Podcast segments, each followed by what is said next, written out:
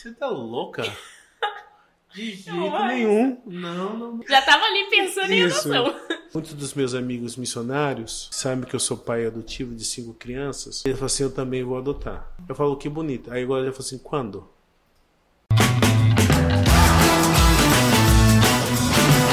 Olá, sejam bem-vindos para o podcast do FF. Se você ainda não tem acompanhado com a gente os episódios, isso aqui é um convite para você voltar lá e assistir o que você perdeu. E hoje a gente está aqui com um convidado muito especial, mas antes de eu introduzir ele, eu vou introduzir quem eu sou. Meu nome é Aisha, é, Aisha Menegassi, eu tenho 23 anos e eu trabalho aqui na Dunamis Farm, junto com a Jocum, liderando a Escola de Discipulado Bíblico, uma escola de 12 semanas que você imersa na Bíblia de Gênesis Apocalipse. E com isso eu quero introduzir para vocês o convidado dessa semana, o Kleber. O Kleber eu tive o privilégio de conhecer com 15 anos de idade nos Estados Unidos, enquanto meu pai estava fazendo um projeto com a Márcia Suzuki e a gente se esbarrou lá e desde então a gente está se esbarrando, se por aí, né? e se esbarrando pelo mundo, a vida do missionário.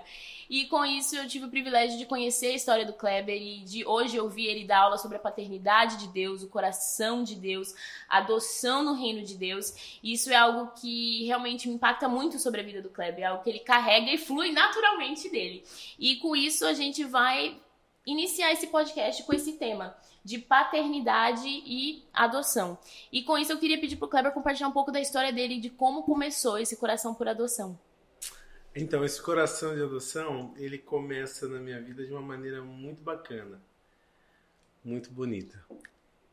Eu lembro assim, ó, eu estava indo para escola, Sim. ensino médio, eu ia a pé, eu passava na frente de um abrigo. Uhum. E aí eu falei assim, nossa, quando eu estiver mais velho, eu vou comprar esse lugar e eu vou ter um abrigo aqui. Uau. Eu lembro de eu virar pra minha mãe e falar assim: mãe, adota um, um bebê que eu crio. Já tava ali pensando isso. em adoção. Mãe, faz isso, mãe, faz isso. Ela, não, menino, não é assim, não, não, não, não. Então eu sempre tive isso no meu coração. Uau. Quando eu conheço Raíssa uhum. e a gente começa a conversar sobre ter um relacionamento e tal. Então eu lembro que naquela época na Jocum a gente usava muito o termo amizade especial. Algumas bases ainda Sim. usam que é literalmente quando você está gostando de alguém, você declara, a comunidade toda vai saber, uhum. né? E, mas não tem nada de contato físico, é só, Sim, só conversa. Só conversa e oração. Aí se você. Aí, algumas bases eram bem radicais. Da amizade especial pro casamento. Já pulava. Já pulava, era bem isso. Mas essa fase de da gente orar e conversar, eu lembro que ela falou assim: olha, eu também penso em adotar. Então era algo que os dois sempre tiveram no coração. Mas é engraçado que quando eu vou para Angola, uhum. inclusive a Raíssa vai comigo, é um prático de, de TED, e a gente estava só conversando. Sim. Eu lembro que lá em Angola a gente está conversando sobre filhos, uhum. se a uhum. gente decidisse seguir à frente com o relacionamento, como é que seria? E eu falei assim: olha, eu não quero mais ter filho. Nossa. Eu já não queria já mais. Não queria mais, mudou de ideia. Não queria mais. Até porque eu estava pensando em viver em Angola, morar em Angola, Sim. e eu queria desenvolver meu ministério lá, e eu queria, inclusive, ter um orfanato. Naquela época eu uhum. usava o termo orfanato, né? Sim. E aí eu falei, ah, não quero mais, porque eu achava que missões eram um lugar sofrido, era um lugar difícil, de muita renúncia, e eu não queria que os meus filhos fossem viver comigo em Angola uhum. para passar por privações e necessidades, então eu já não queria mais ter filho. Nossa. Eu lembro de Raíssa, eu falei assim, não, Kleber, você está sendo egoísta, não é Nossa. é assim. né? E eu acho que ela também estava tentando dizer, cara, eu vou casar com um cara que não tá afim de ter filhos. Como é que é isso? Sim. Mas eu lembro que lá no meu tempo de devoção, de oração, pelas manhãs buscando o Senhor, Deus me convidou a olhar para os filhos dos missionários. Uau. Eles eram lindos, Uau. bem cuidados. Amém. Eles eram felizes, eles eram Verdade. seguros. Né? São prova viva, gente. Exatamente. E aí é, eu entendi que eu estava errado. Uau. E que eu tinha que crer no Deus que me chamou, uhum. que ia cuidar de mim e que ia cuidar da minha família. E, e eu precisava estar tá seguro disso. Inclusive, foi uma das coisas que Deus falou comigo lá na minha TED, de que Ele ia cuidar de mim quando eu me levantasse para cuidar do reino. Uau. Então, eu tinha isso no coração. Ah, então, a adoção sempre fez parte da nossa vida, da nossa uhum. história, essa decisão, essa certeza. E a gente estava esperando o momento. O momento era quando é que nós vamos adotar. Sim. Então, no curso normal que a gente tinha traçado, era A gente casa, espera um pouquinho, uhum. e aí a gente tem os consanguíneos, e aí depois a gente vai para adoção de um ou dois. Sim. Essa era a forma como a gente tinha decidido. E aconteceu que no nosso primeiro ano de casamento, a gente tinha ali, acho que uns quatro, cinco meses de casado. É, eu entrei de casa, Raíssa está debulhada de lágrimas, ela está assim, jorrando litros e litros de lágrimas. e ela disse: Kleber, nós vamos adotar. Deus Já acabou. a bomba. Deus acabou de falar comigo. Nós vamos adotar. Eu falei, é amor, Deus falou com você? Eu falei, é, Deus falou comigo. E aí foi engraçado porque ela estava assistindo um programa na TV e ela viu que tinha algumas crianças que eram adotivas. O pai era idoso, a mãe tinha abandonado a família Sim. e ele não tinha mais condições de cuidar das crianças uhum. por, por, conta da idade, a condição da casa, a sua aposentadoria dele não dava para cuidar Sim. das crianças. Então, o conselho tutelar levou as crianças para o abrigo para que lá elas estariam mais seguras. Sim. Esse pai era um pai apaixonado uhum. e ele ia sempre visitar essas crianças. Aí no programa de TV mostrou como fizeram uma ação entre amigos para dar uma casa, conseguir emprego recursos para aquele pai poder cuidar das crianças. Só que a Raíssa observou as outras crianças que estavam no abrigo. Nossa. E essas outras crianças não tinham um pai como aquele. E não tinha uma ação entre amigos para poder cuidar delas. E ela dizia o seguinte: Deus, e essas crianças? Alguém precisa fazer alguma coisa por elas. E aí foi quando ela ouviu a voz de Deus no coração dela. Eu quero agir. Uau. E ela disse amém. E a segunda pergunta que Deus fez para ela foi: Eu posso usar você? Ela disse sim. Uau, foi a resposta e, da própria oração. Uhum, e aí Deus falou o seguinte para ela: Eu vou te enviar um filho. Então, quando ela veio até mim chorando, ela assim: Kleber, Deus acabou de me falar que ele vai me enviar um filho. E a gente tem que entrar na fila de adoção. Eu falei, tá bom. Eu fiquei assim, tá bom, nós vamos entrar na fila de adoção. Passou um tempo, e aquela coisa de homem, né? Vou entrar na fila de adoção, mas quando eu não sei, não preciso ter pressa. Um amigo nos liga e fala assim: Olha, eu encontrei um rapaz, ele tem 14 anos, ele é engraxate eu fiz algumas perguntas de uns versículos bíblicos, ele me respondeu. E eu perguntei para ele se ele queria mudar de vida. Ele falou que sim.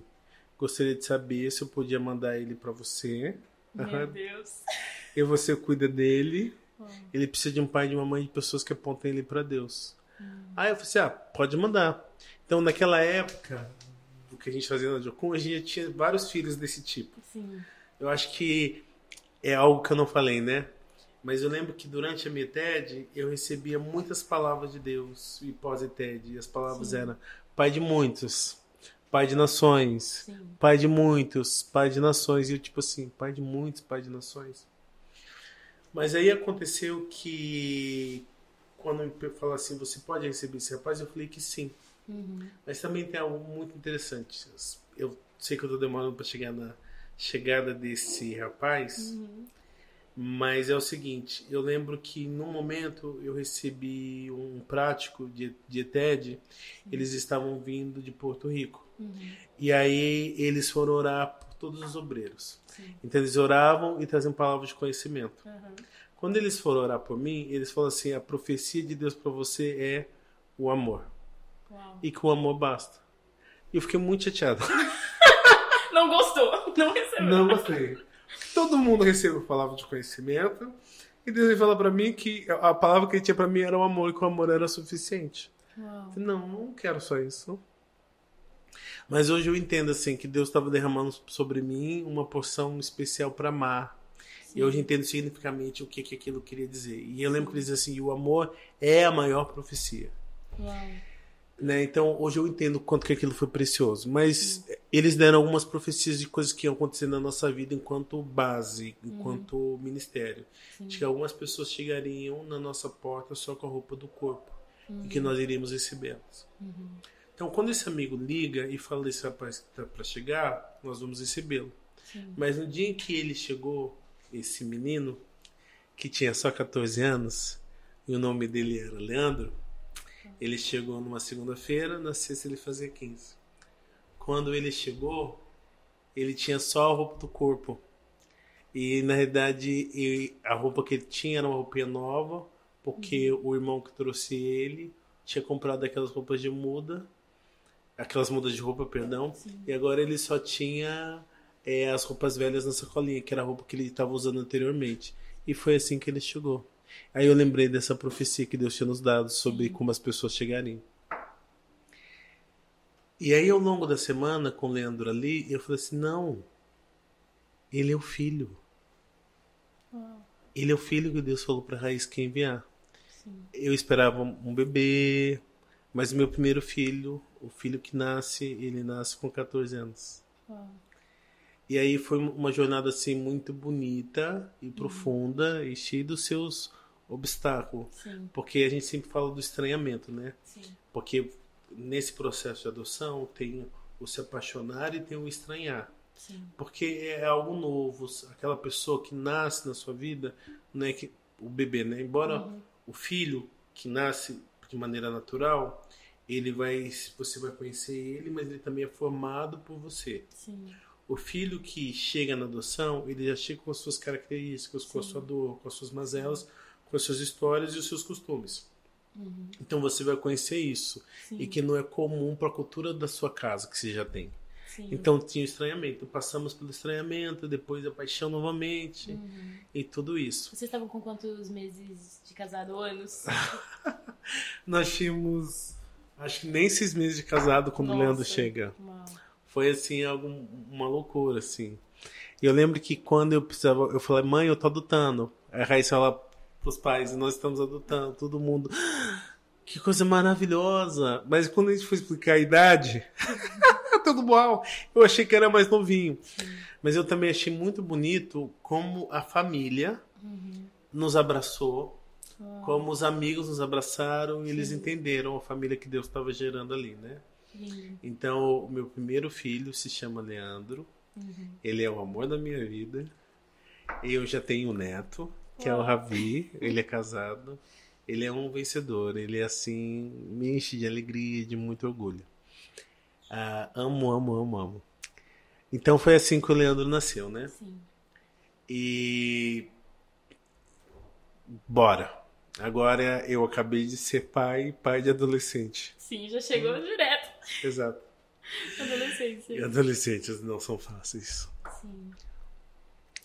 Mas Raíssa é uma mulher de oração. Isso é verdade. Conheço ela. Posso atestar. Lá vai a minha gatinha orar de novo. E aí, mais uma vez, em lágrimas, ela vem dizer: Kleber, Deus falou pra gente novamente que é pra gente se preparar, Uau. que Ele vai nos dar mais um filho. E eu já agora, só que agora eu tava bem resistente. Eu hum. queria obedecer a Deus, mas eu não queria que Deus me desse filhos adolescentes. Sim. Porque a adolescência é uma fase que requer muita. É, requer uma energia diferente, né? Filhos Sim. requerem energia, mas filhos adolescentes, eles têm uma dinâmica diferente. Sim. Então eu tava com essa série. Dessa vez eu vou pra fila de adoção e vou fazer o caminho natural. Sim. E lá eu vou dizer que eu quero um bebê. Uhum preto, porque o Leandro é branco e eu sou negão, né? Uhum. Aí, isso. Aí a gente tá rodando uma campanha de King's Kids, que é um acampamento para crianças e adolescentes, que vem nas férias para fazer missões. E aí eles estão lá. Aí um pastor liga que fala assim, Kleber, a gente tem aqui nosso trabalho social, com uhum. pessoas que estão em situação de rua e recuperação. E aconteceu que uma das pessoas que estava se recuperando ele estava com os quatro filhos aqui uhum. e agora ele foi embora. E a gente tem cuidado deles e também tem outras crianças nessa mesma condição. Nossa equipe precisa tirar férias, você pode recebê-las? Eu falei, sim. E aconteceu que aquelas crianças eram o xodó de todo mundo. e bem peraltas também.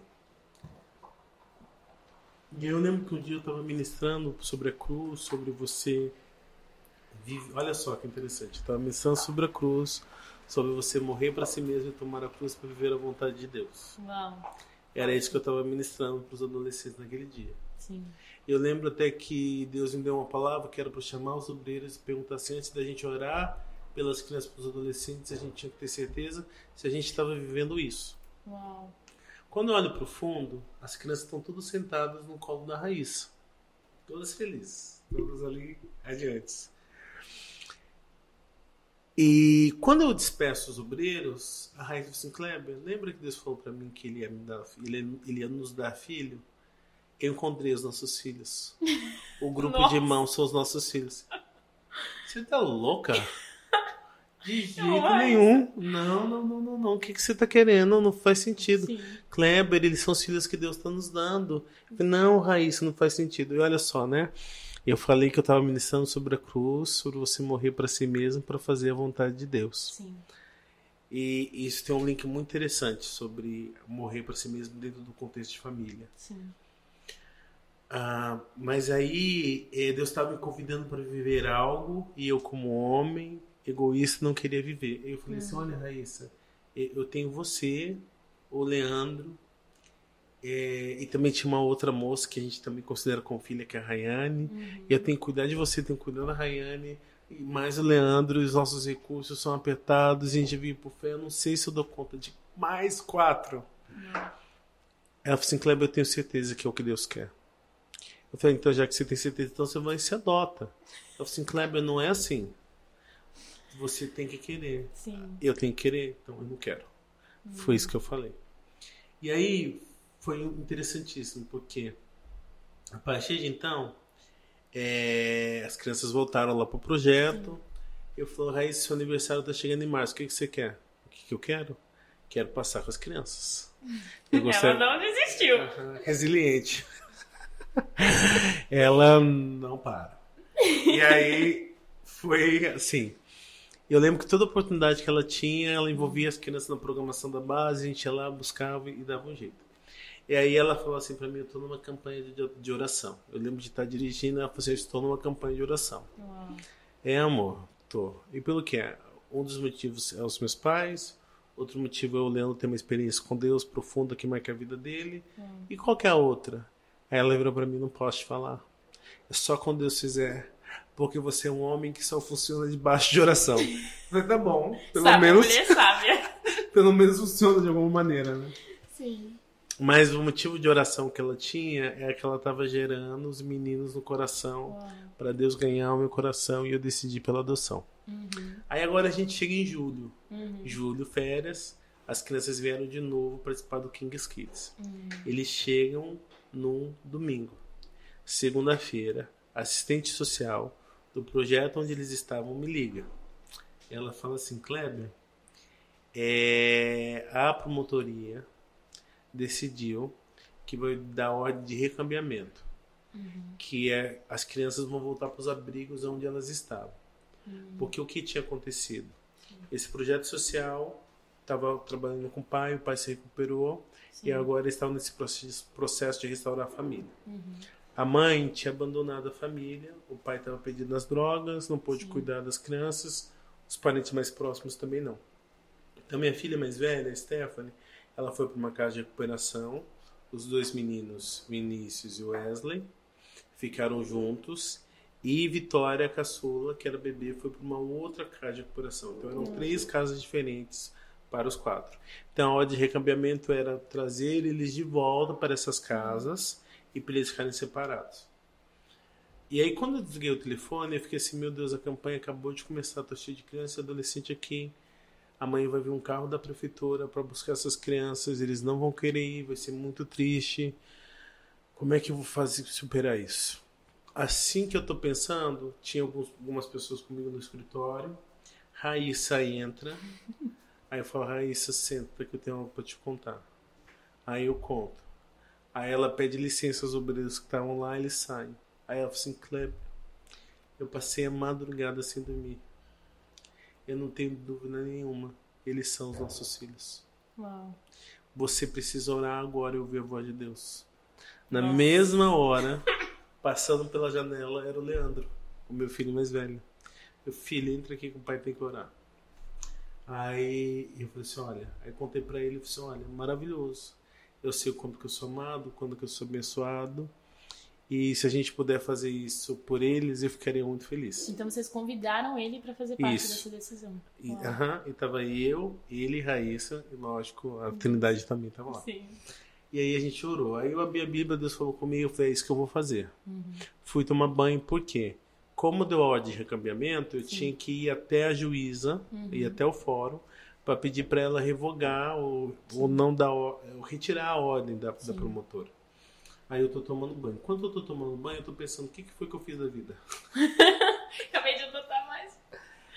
E aí eu falei, meu Deus, não vai dar certo. Aí eu lembro que enquanto eu tava ali orando, eu falei, Deus me lembrou que quando eu fiz ITED, uhum. eu decidi permanecer em missões, eu falei, eu não vou dar conta de permanecer. Uhum. E Deus me sustentou. Uau.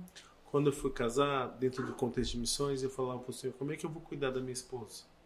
Deus me sustentou. Uhum. Quando o Leandro estava sendo gerado na nossa vida, Deus também falou, eu vou te sustentar. E aí eu falei, entendi, Senhor. É o que você vai fazer com as quatro crianças. Aí eu lembro que a gente reuniu todos os obreiros da base para contar para eles o que estava acontecendo. Eles celebraram, a gente está com vocês, fomos. Chegou lá, a juíza não estava. Nossa. Quem estava era a juíza substituta. E não sei né, como se deu, mas ela decidiu nos receber, que é uma das coisas assim interessantíssimas, né? Hum. É, você não chega no juiz dessa forma. Uhum. Tem todo um protocolo. Sim. Mas a gente passou pela secretaria, né?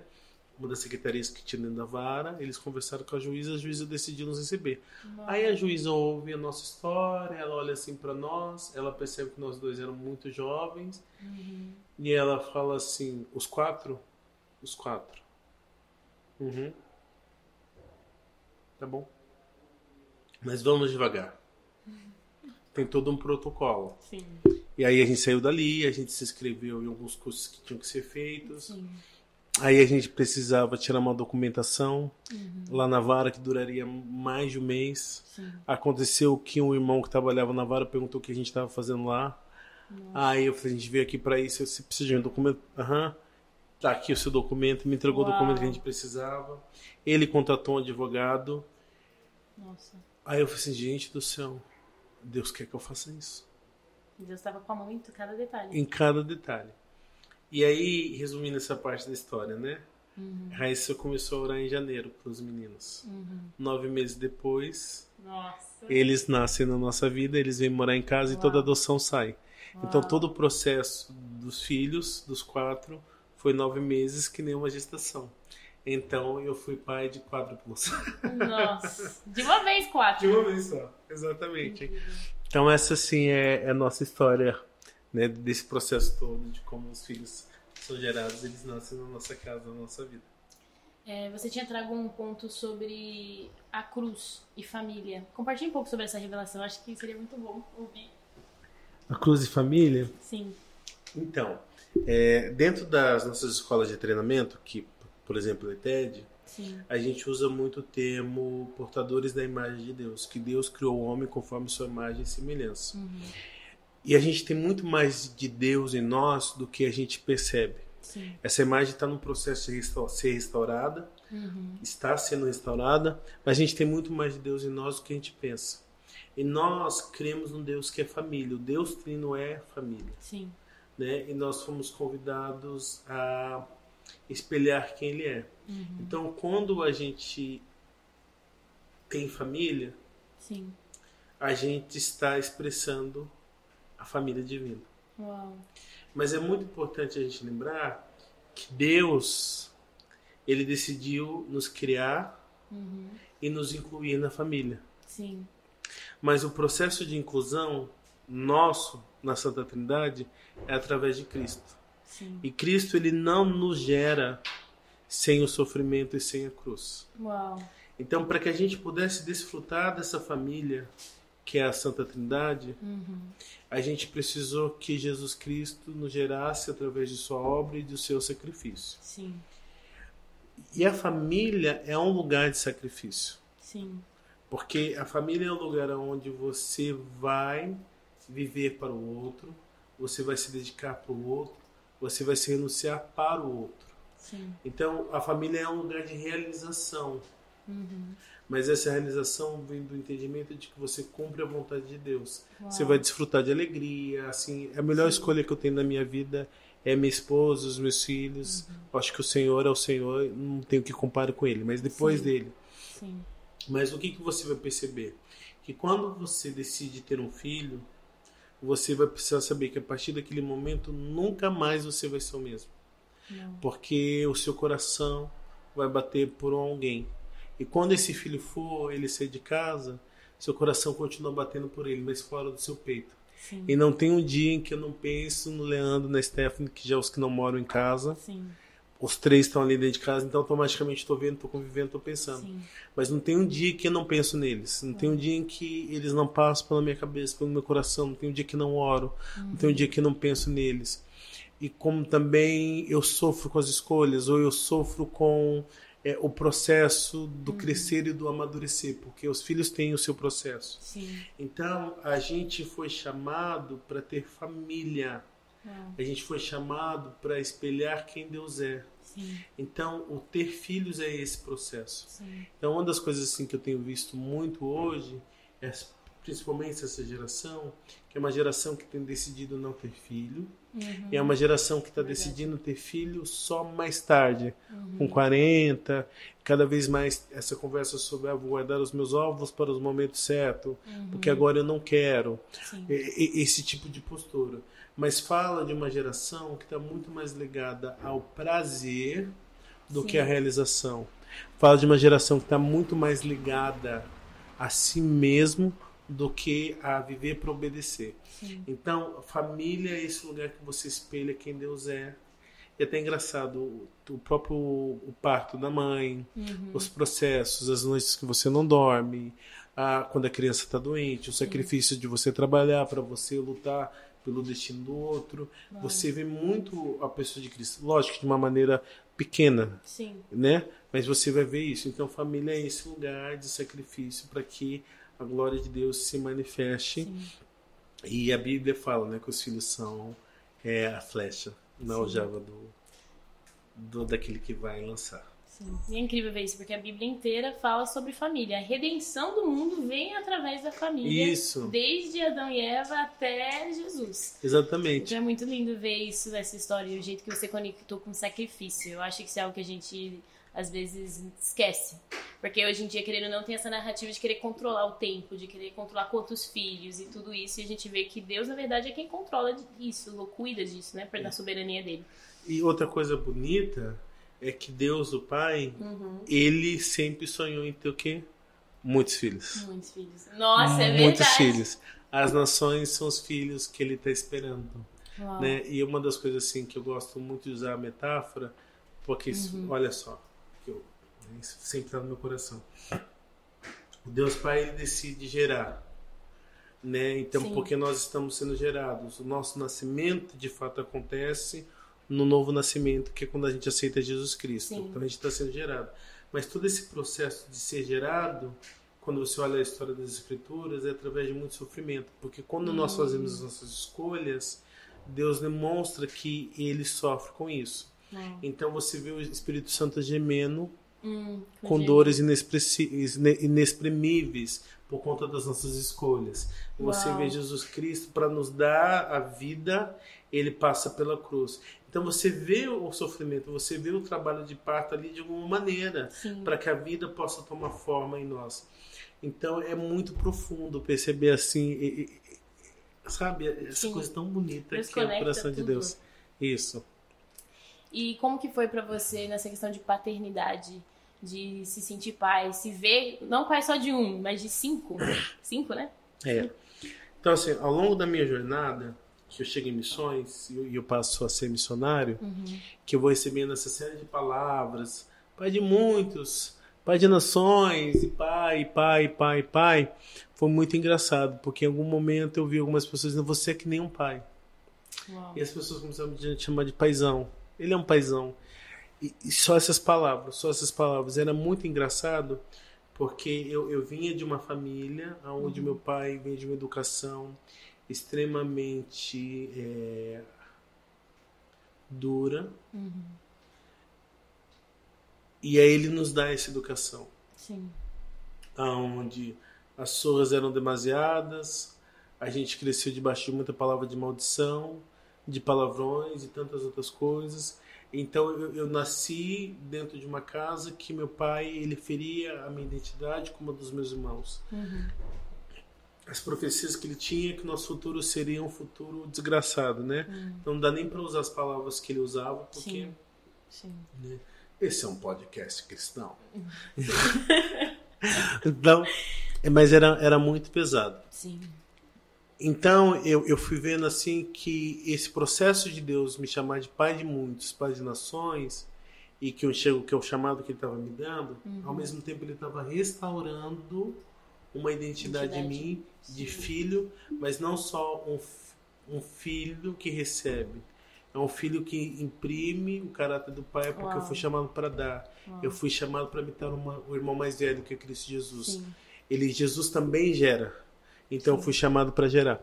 Então esse processo todo de receber essas palavras foi um processo de Deus ministrar meu coração, dele trazer cura e que eu acho que foi muito importante para mim. Então, quando eu os filhos vão chegar mais tarde, eu já vi Deus me preparando. Uhum. Mas no dia a dia, Sim. assumindo responsabilidade.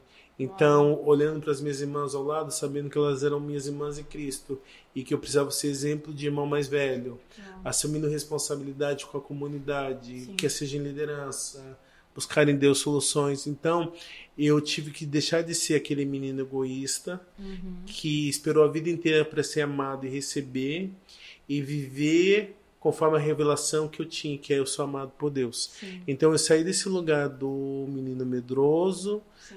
Às vezes áspero, egoísta, para ser alguém que vive parecido com Jesus Sim. em relação aos outros. Mas, de novo, né, você nunca está pronto. Sim. Você nunca está pronto. É, e acho que foi uma coisa muito bacana, assim, porque eu e Raíssa, a gente, em vários momentos da nossa história, uhum. Eu lembro lá no início, vamos adotar, vamos. Nossa, é a coisa mais correta para ser feita, é a coisa mais certa. Sim. Todo mundo tinha que adotar, todo mundo isso, não sei o quê, por que as pessoas não adotam e tal. Em algum momento da história, o que, que a gente fez? Onde a gente estava com a cabeça Gente, que loucura, e não bastava um, foi lutar mais quatro, Jesus Cristo. Mas aí depois você se reencontra na história, foi a melhor coisa que eu fiz. Sim. Porque família é esse lugar de sacrifício, esse lugar onde você precisa amar, estudar, não é só o lugar onde você recebe. É essa troca constante. Então, é, é, muito engraçado porque nesse processo de olhar para o coração dos meus filhos uhum. e perceber as mazelas, as dores, porque eles foram rejeitados. Sim eles foram abandonados, eles foram traídos Sim. e até esquecidos. Então, estar tá nesse lugar é, é um lugar muito dolorido. Então, nesse processo de ser invocado como pai, invocado é porque nesse processo todo eu adotei eles, uhum. mas eles também precisavam me adotar. Uau. Não era só eu que queria ser pai, eles precisavam desejar ser filhos.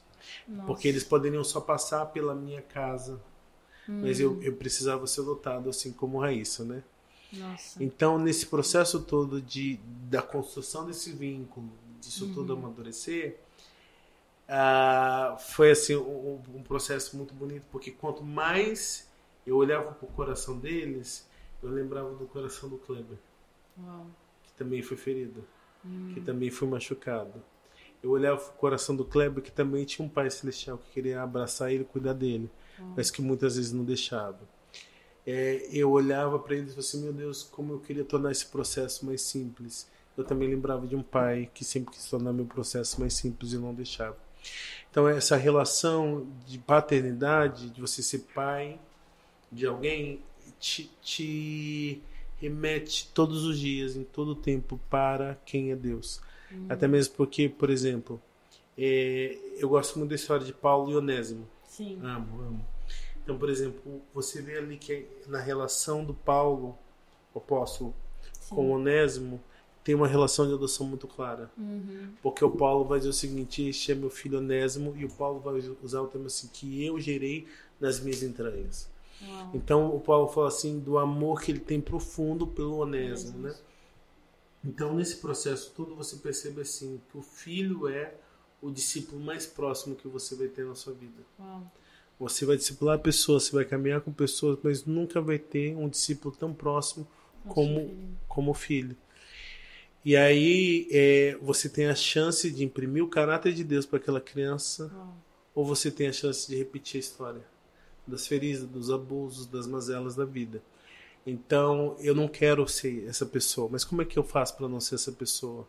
Porque eu sou quebrado. Hum. Eu preciso de Jesus Cristo. Uau.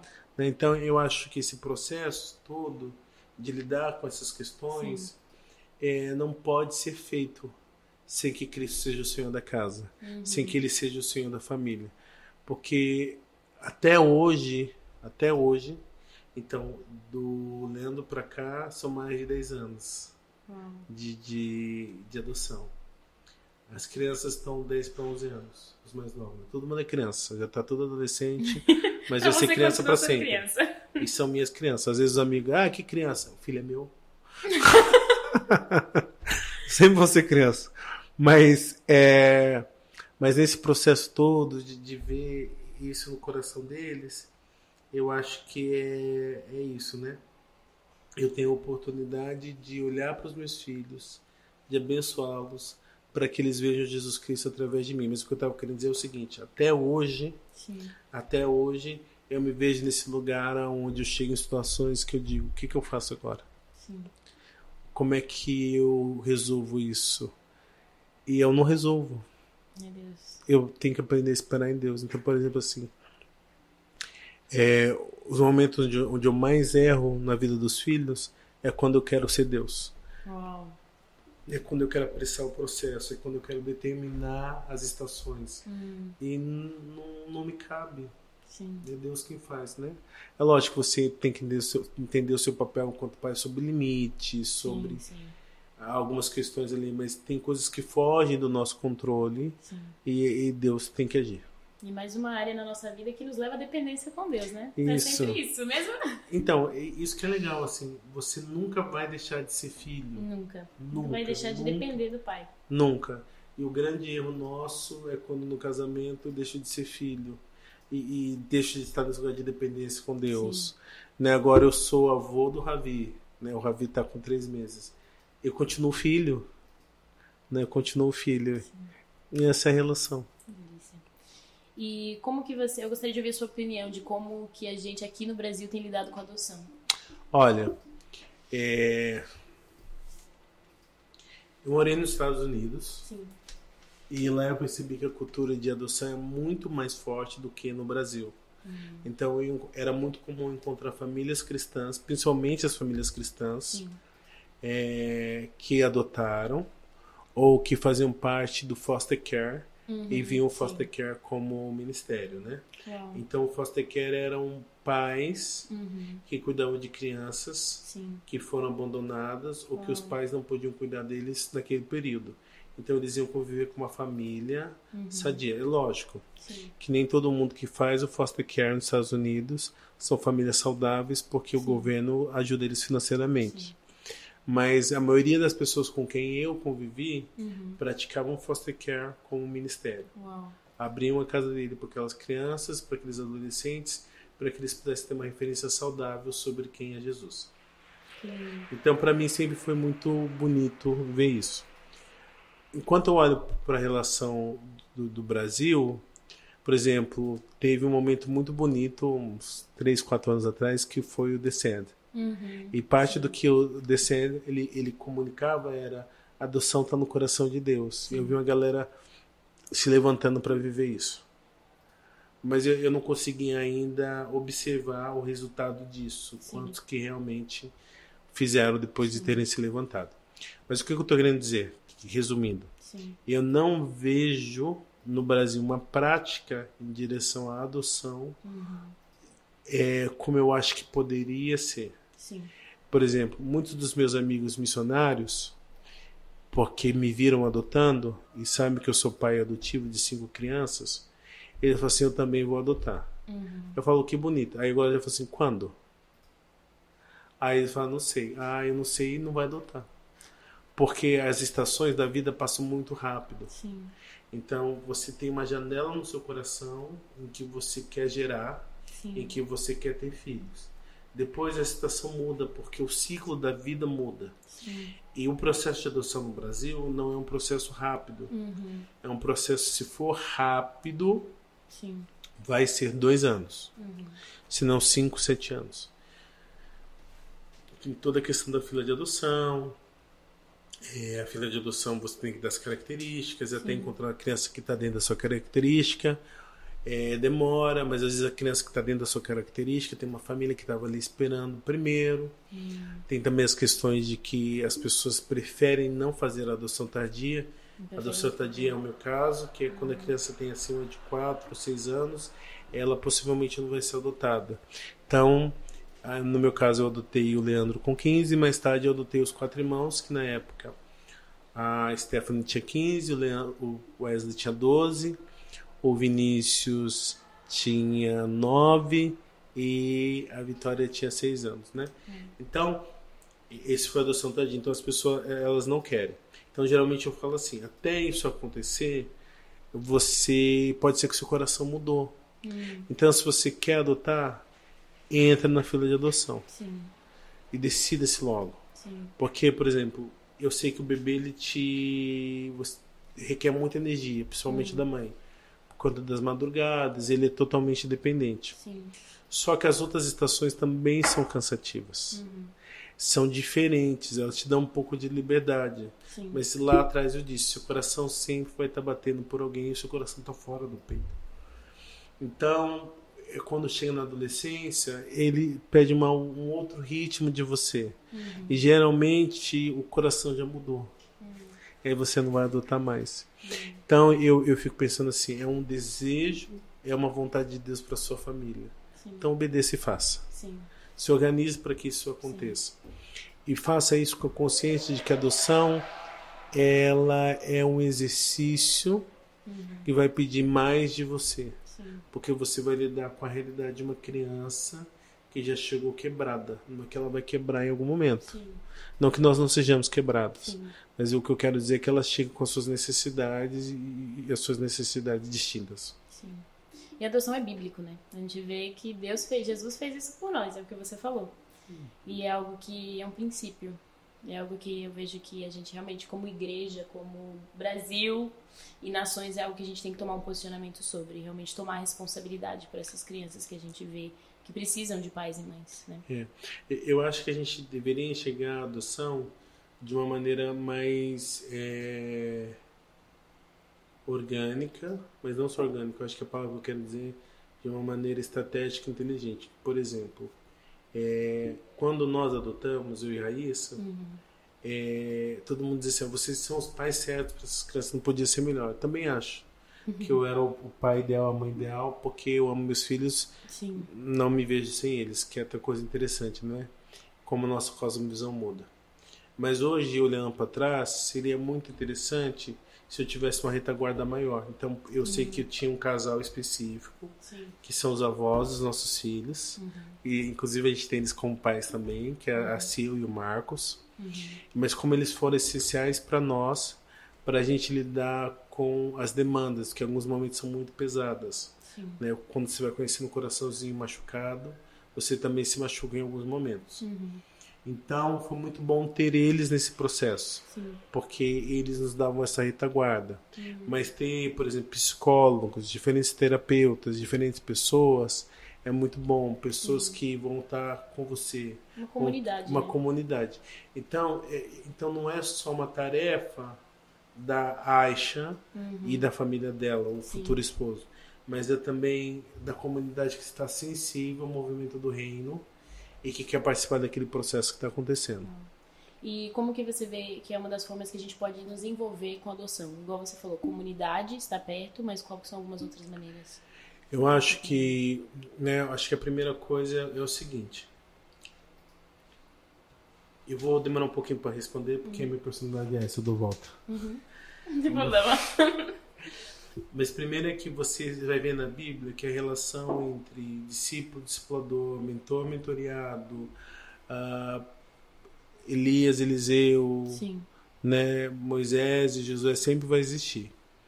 Então, sempre vai ter pessoas na nossa comunidade que elas precisam da relação de pertencimento. Hum. Então, os órfãos estão entre nós. Hum. Não são só os órfãos abandonados pelo pai. Hum. Tem muitos órfãos com pais vivos. Hum. Tem muitos órfãos dentro da sua casa com com pais presentes dentro de casa. Então, acho que a igreja ela precisa estar sensível a esse movimento de perceber os órfãos entre nós. Sim. Porque se a igreja não perceber isso, eles vão buscar essa paternidade no mundo, serão filhos pródigos. Uhum. Então, acho que a gente precisa perceber Sim. isso. Então, quando a igreja ela amadurece para perceber o vulnerável, uhum.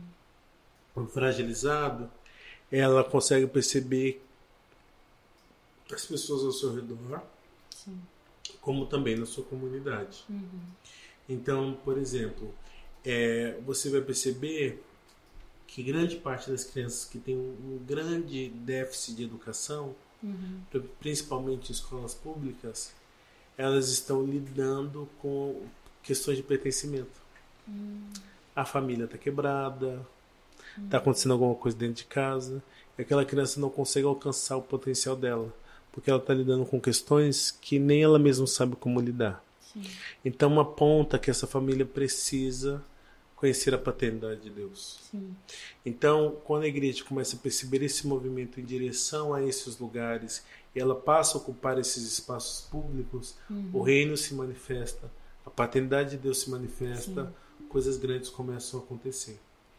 Ah, quando a igreja percebe que existem órfãos, então, por exemplo, é, quando a gente chega na Bíblia, principalmente no período que antecede o exílio, as denúncias que Deus vai fazer contra Israel e contra Judá é: vocês abandonaram o órfão, vocês abandonaram a viúva, vocês Sim. abandonaram o refugiado, o imigrante. E Deus está dizendo: por que, que vocês fizeram isso? Porque não existe solidão em Deus. Deus é trino. Sim, não existe família. solidão. Ele é família. Então Deus começa a denunciar isso. Então Aí a gente faz uma seguinte pergunta: uhum. Nós estamos olhando para os órfãos, para o imigrante uhum. e para a viúva, quer seja de maneira prática, aquele abrigo. Quais são os abrigos mais próximos das nossas casas? O que, que a gente pode fazer por essas crianças? Ah, quais são os lares de idosos mais próximos da nossa casa? Sim. Né? Então, assim, é Lar de idosos é depósito de histórias, né? Então é, é, muitas pessoas com muitas histórias, com muita experiência, mas que de alguma maneira foram esquecidas e colocaram no depósito. Como você também tem os abrigos de refugiados e de imigrantes. Então, como é que a igreja ela percebe esse movimento Sim. e ela responde a isso? Uhum. Então, a igreja também precisa ocupar esses espaços, ela precisa participar. Ah, aqui no Brasil começou um programa que é que você pode levar a criança no final de semana para sua casa, é. que você pode apadrinhar, então você Legal. pode de alguma maneira estar tá presente nesses espaços. É até engraçado que muitas pessoas que começaram esse movimento de apadrinhar a criança no final de semana se tornaram pais da, daquelas crianças Uau. que eles estavam acompanhando, inclusive pessoas solteiras, hum. né? Ah, então eu, eu acho que é isso. Quando eu percebo que esse reino é o reino de paz, justiça e alegria, Sim. eu quero manifestar isso tudo para todos os que precisam. Eu acho que é uma das são essas formas que eu enxergo que elas podem acontecer e também uh, dos casais, uhum. né, ou, das pessoas que um dia disseram eu quero adotar, dar forma a essa ação, buscar uma capacitação, Sim. né, ouvir mais sobre isso mas dá passo para que isso aconteça, né? Que não fique só no, no eu quero, no quero e, e, né? Aquela coisa, Deus me chamou e disse eis-me aqui, mas não deu um passo. Sim, tomar responsabilidade, né? Exato, tem que acontecer isso aí. Mas é isso, Kleber. Muito lindo ouvir o seu coração por adoção, a paternidade que você carrega, a história que você tem escrito com a sua família, que eu sei que é um testemunho que continua nos impactando. Cada vez que eu escuto você contar essa história, eu quero adotar ainda mais. Então, assim, Deus, tô pronta. Vamos casar pra adotar logo. Amém. Mas é, eu gostaria que você orasse por nós, para que Deus venha realmente levar a gente para esse lugar de entender que a gente pode ser a resposta das nossas orações e que Deus venha gerar em nós esse coração de adoção, porque a gente também é adotado no reino. Então, ora por nós, por Amém. favor. Pai, eu quero te agradecer em primeiro lugar por, por Cristo, pela decisão do Deus Pai de nos gerar e de Cristo providenciar os meios para isso e do Espírito Santo está dentro do nosso coração clamando, Abba Pai. Senhor, eu quero orar nesse momento de maneira específica por cada um que está ouvindo essa conversa que a gente teve aqui.